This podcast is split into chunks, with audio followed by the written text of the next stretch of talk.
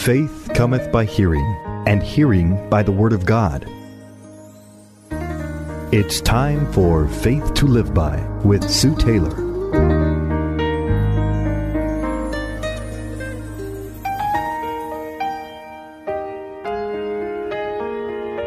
Thank you for joining me today on Faith to Live By. This is Sue Taylor. You know, if our lives are to go from glory to glory in knowing our Lord and Savior and His great love for us, then we must become renewed in our mind day after day. Yesterday, I began sharing some thoughts with you from Psalm 90. This psalm is a perfect example of people who say they believe in God but don't act upon God's kindness, His goodness, and His unfailing word to us. As Christians, we have to cultivate great thoughts, be influenced by great people, and read great books, especially the Word of God. It is not enough to have information, beloved, but we need revelation so as to become translated out of the powers of darkness and into His great kingdom. Where we truly are growing spiritually and helping others grow as well is what is important to Jesus Christ and to His kingdom, to further His kingdom. Psalm 90 is a prayer of Moses, a great man of God and God's friend. In studying the background of this psalm, we you know, we see Moses discouraged and a little bit overwhelmed with the mounting toll of death with the generation which came out of Egypt. They have refused to enter into the promised land and have settled for death in the desert, never attaining their desired haven. From verses 1 through 6, Moses prays and reminds God that he truly has been their dwelling place throughout all generations. Moses then expounds upon the greatness of God who brought forth the mountains, the earth, the world. He also reminds God that he turns man back to the dust from whence he came and that man's life is very fleeting.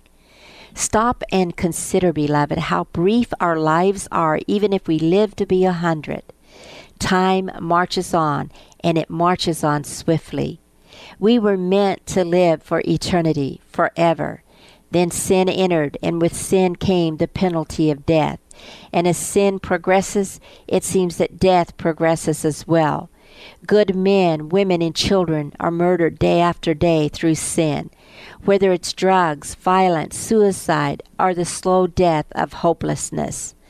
Yes, these things have always been, but they have increased and they will continue to increase because this world is not our home.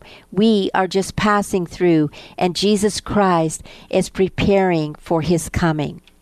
Many of us have gotten so comfortable here that we don't think much about heaven, even though we are wandering in a, a wasteland. You know, in, in verse 9, Moses reminds the Israelites that their days pass away under God's wrath and that they will finish their years with a moan. Thank God that because of Jesus Christ, this is not the way that we Christians have to finish our lives. And yet, sadly, many will. Not because God wills it, but because of disobedience to the will of God. God is a good God, beloved. He is a loving God. And His intent is for us to live long, to live healthy and happy lives, even in the midst of a crooked and perverse nation where He says that we can shine as a light in a dark world. In verse 10 of this psalm, Moses declares, The length of our days is 70 years or 80 if we have the strength. Now, this lifespan that Moses was speaking of, this 70 to 80 years, was for that generation who had come out of Egypt and refused to believe God. Thus, their years were cut short.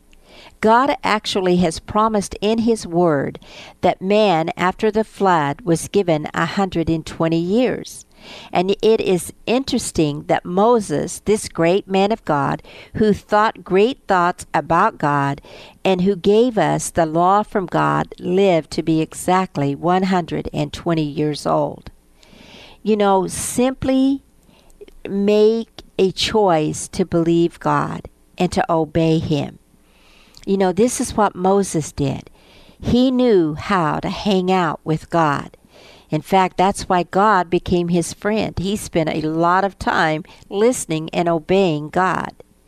In the closing verses of this psalm, I believe there are at least seven great instructions from this man who had learned from God himself. First, in verse 11, we see that Moses had a, a fear and a reverence for God. He says, Who knows the power of your anger? For your wrath is as great as the fear that is due you. God is not angry with those who have accepted his provision for sin, which is faith in Jesus Christ. God loves everyone, but beloved, he does not have a relationship with everyone, contrary to what people believe. Only those who fear and revere him and have been born again have that relationship. They can talk about God and they can, you know, talk about his attributes and all of that, but to have a dear, close, intimate relationship with God, you have to go through Jesus Christ. That's what the Word of God says. That's what the Word of God teaches. Secondly, Moses asks God in verse 12, Teach us to number our days aright, that we may gain a heart of wisdom. So, secondly, we are to humble ourselves. First, we are to have a, a reverent fear of God. Then, we are to humble ourselves so that God can impart His wisdom to us. Thirdly, we are to seek His mercy. It says, Relent, O Lord, how long will it be? Have compassion on your servants. God's mercies are new every morning, and we need to accept His great mercy. Fourthly, his love is the only love that truly satisfies. The next verse says, Satisfy us in the morning with your unfailing love, that we may sing for joy and be glad all our days. And fifthly, we are to walk in gladness and joy because of this great mercy. Verse 15 reads, Make us glad for as many days as you have afflicted us, for as many years as we have been have seen trouble. Beloved, believe that Jesus came not only to take away your sins, but he came to take your grief and your sorrow. He knows how to restore all the wasted years.